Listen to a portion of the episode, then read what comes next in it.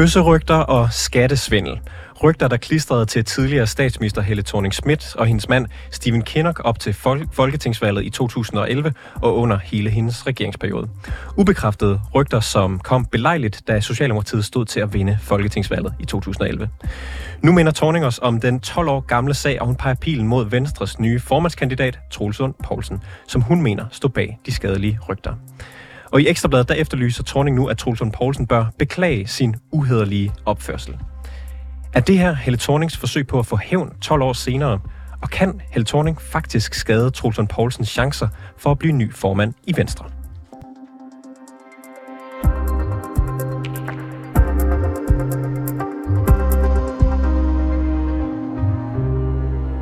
Det var en helt enorm sag dengang. Både politisk og for medierne. Sagen indeholder beskyldninger om en skatteminister, der lægger oplysninger om en politisk modstander, og den anden vej skulle Helle Thorning-Schmidt og hendes mand Stephen Kinnock have snydt i skat. Og sagen gik også ud på, at han angiveligt skulle være homoseksuel.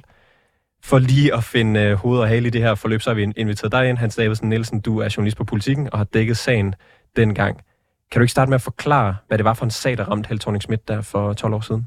Jo, altså, nu har jeg, nu har jeg måttet, øh, hvad hedder det jo, læse op på sagen, fordi jeg kan se ud af arkivet, at det er tretten år siden, jeg skrev den, den første artikel sammen med en kollega. Men altså, i bund og grund gik den ud på det der med, at øh, da Helle Thorning der i tierne altså står til at blive statsminister, Øh, der bliver der pludselig en meget, meget stor interesse for hendes skatteforhold, fordi hendes mand Stephen Kinnock, han boede i Schweiz.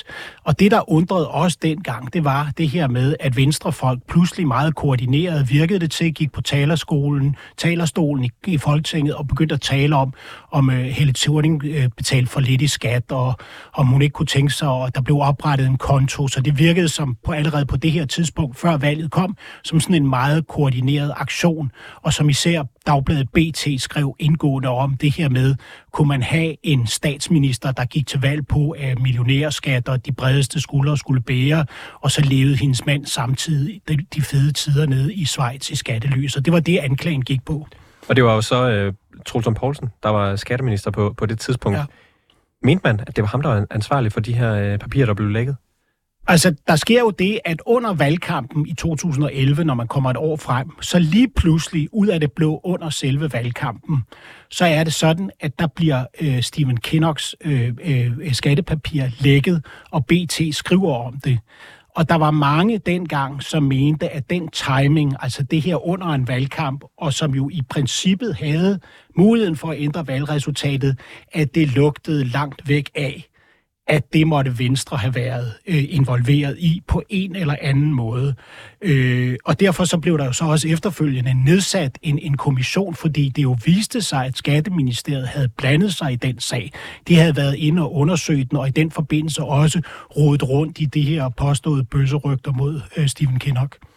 Og hvad kan Venstre, eller hvad kunne Venstre bruge det til i valgkampen der i to tusind og elleve? Jamen, den sag kunne have afgjort valgkampen. Altså, det er det, som mange den dag i dag, når man taler med folk, og de husker tilbage på den, den kunne i realiteten have afgjort valget i to tusind og elleve, fordi at hvis det var blevet slået fast, at øh, Thorning-familien havde snydt i skat, så var hun jo ikke blevet statsminister. Altså, det kunne ændre valgresultatet, og det var jo derfor, at den sag dengang fik så stor gennemslagskraft. Havde det konsekvenser for det valg, der... Øh... Nej, altså det, det havde... Altså, det man kunne konstatere der under valgkampen, det var, at jo mere der blev skrevet i B T og andre steder om, om Helle Thornings skatteproblemer og hendes, mand, øh, hendes mands problemer, der, desto mere faldt de i meningsmålinger. Men så mange sikkert husker, så endte Socialdemokratiet og Helle Thorning jo med at vinde valget.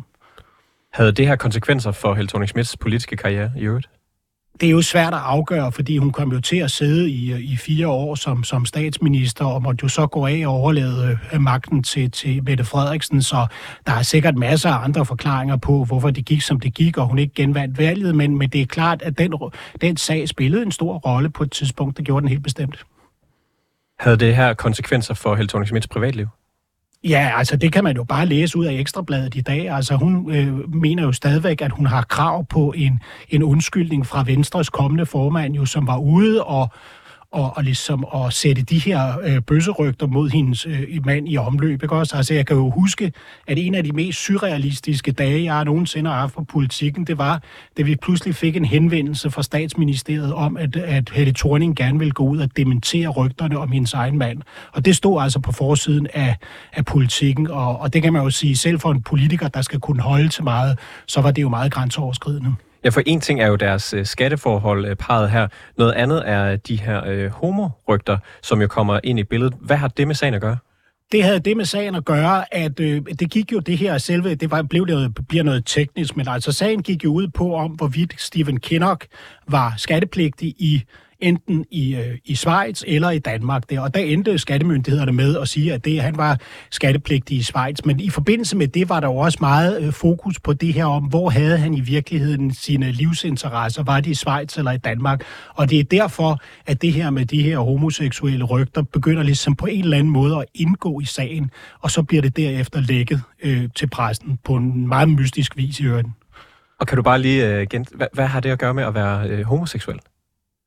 Ja, men altså, det, øh, nu fortaber det sig, hvis jeg skal være helt ærlig, lidt, fordi det er mange år siden, så, så jeg kan nærmest ikke huske detaljerne længere.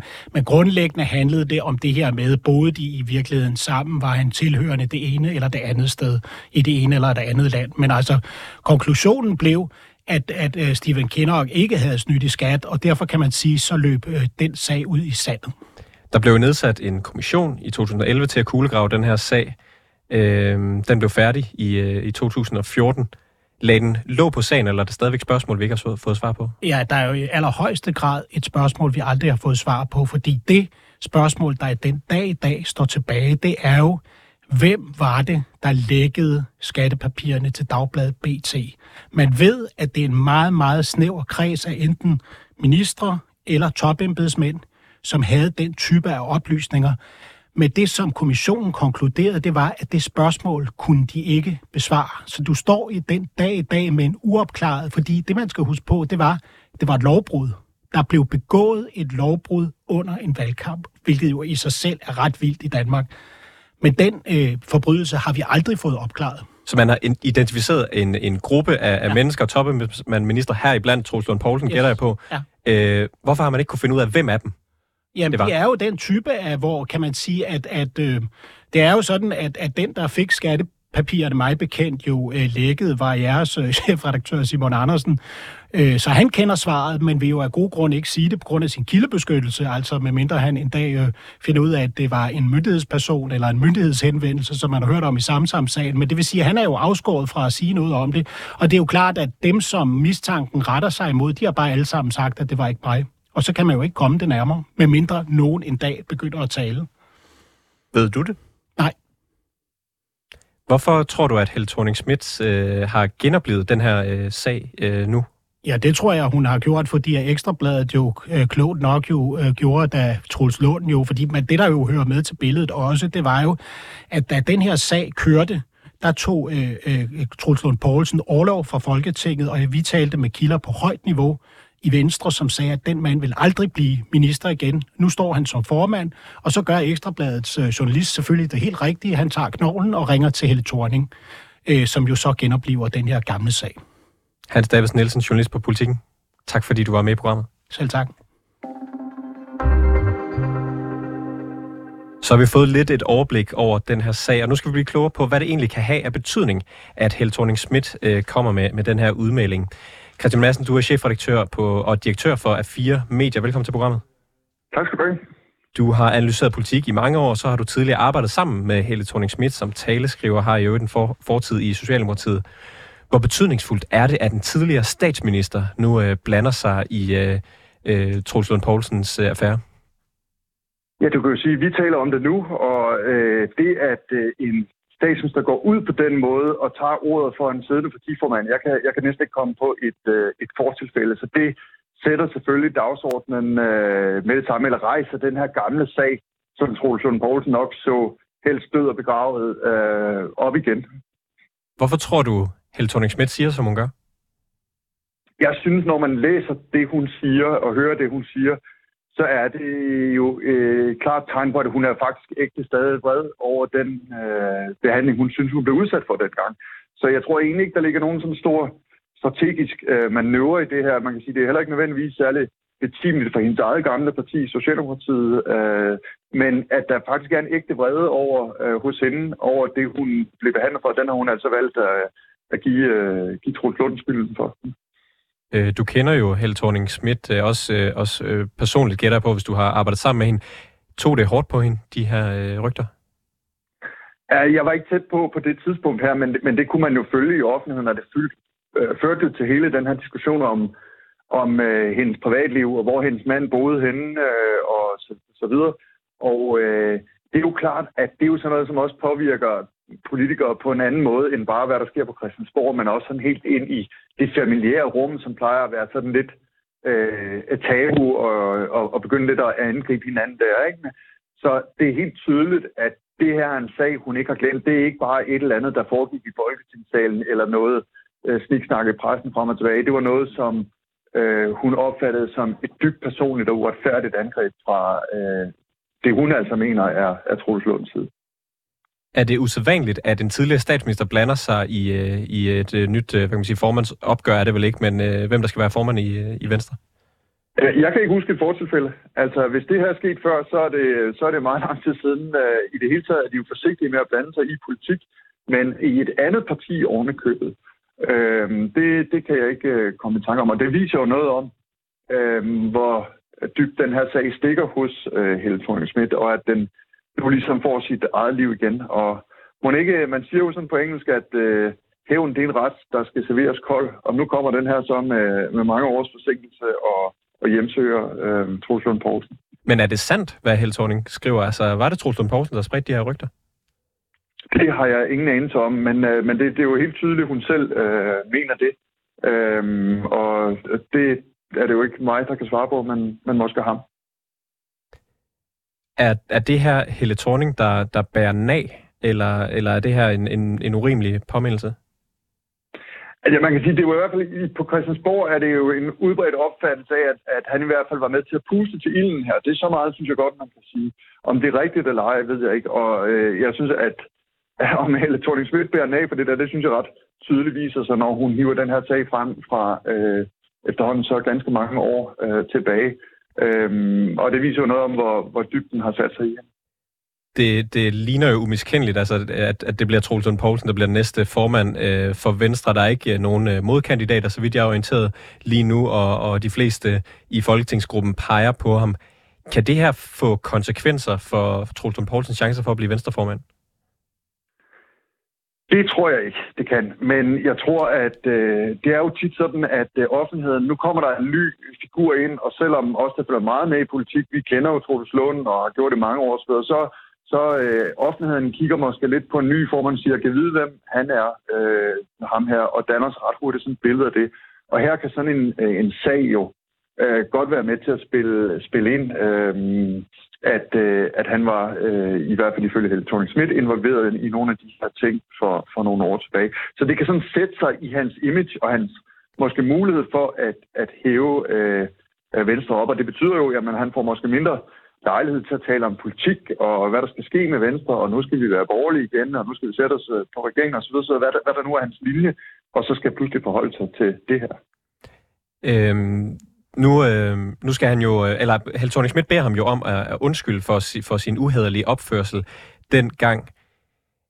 Bør han, eller er det en god idé, hvis han, øh, for, for hans sådan politiske, altså sådan politisk strategisk, er det så en god idé for ham at undskylde? Ja, det kommer jo lidt an på, at han mener, at han har noget at undskylde for. Øhm, så det er jo svært for ham at undskylde uden at sige, øh, at vedgående, det er så faktisk er ham, der har haft et eller andet med den her historie at gøre. Øhm, så der sidder han jo lidt i, i saksen, så det, det har svært ved at se for mig, at det er det, han kommer til at gøre. Øhm, men øhm, hvad man skulle råde ham til lige nu, det det, det Det, det, det, det er jeg faktisk lidt i tvivl om, fordi jeg tror, det er, at man er nødt til at komme videre fra den her sag og, øh, og begynde at snakke noget politik rimelig hurtigt. Så den her øh, skattesag blev oprindeligt brugt øh, angiveligt fra, fra Venstre til at, og, øh, at tilsmuse Helle Thorning-Schmidt under valgkampen i to tusind og elleve. Kan det her ende med faktisk at give bagslag for Venstre? Ja, altså jeg tror ikke, man skal overvurdere, hvor meget det her kommer til at betyde på lang sigt. Der er det meget mere øh, de her spørgsmål, hvor man får... Øh, og man får gennemført nogle flere ting i regeringen. Nu kommer der formentlig nogle skattelettelser, som Venstre kan tage æren for, hvor hele det her C O to på landbrugets spørgsmål ender. Så et eller andet sted er det her jo noget flimmer, men der er jo ikke noget, der er mere irriterende for en helt ny øh, formand, der træder frem fra, fra befolkningen, og så kommer den her gamle sag rullende ind på scenen. Så jeg tror, at det er ikke den øh, en sag, han havde ønsket sig at, at stå og tale om på sin første dag som formandskandidat.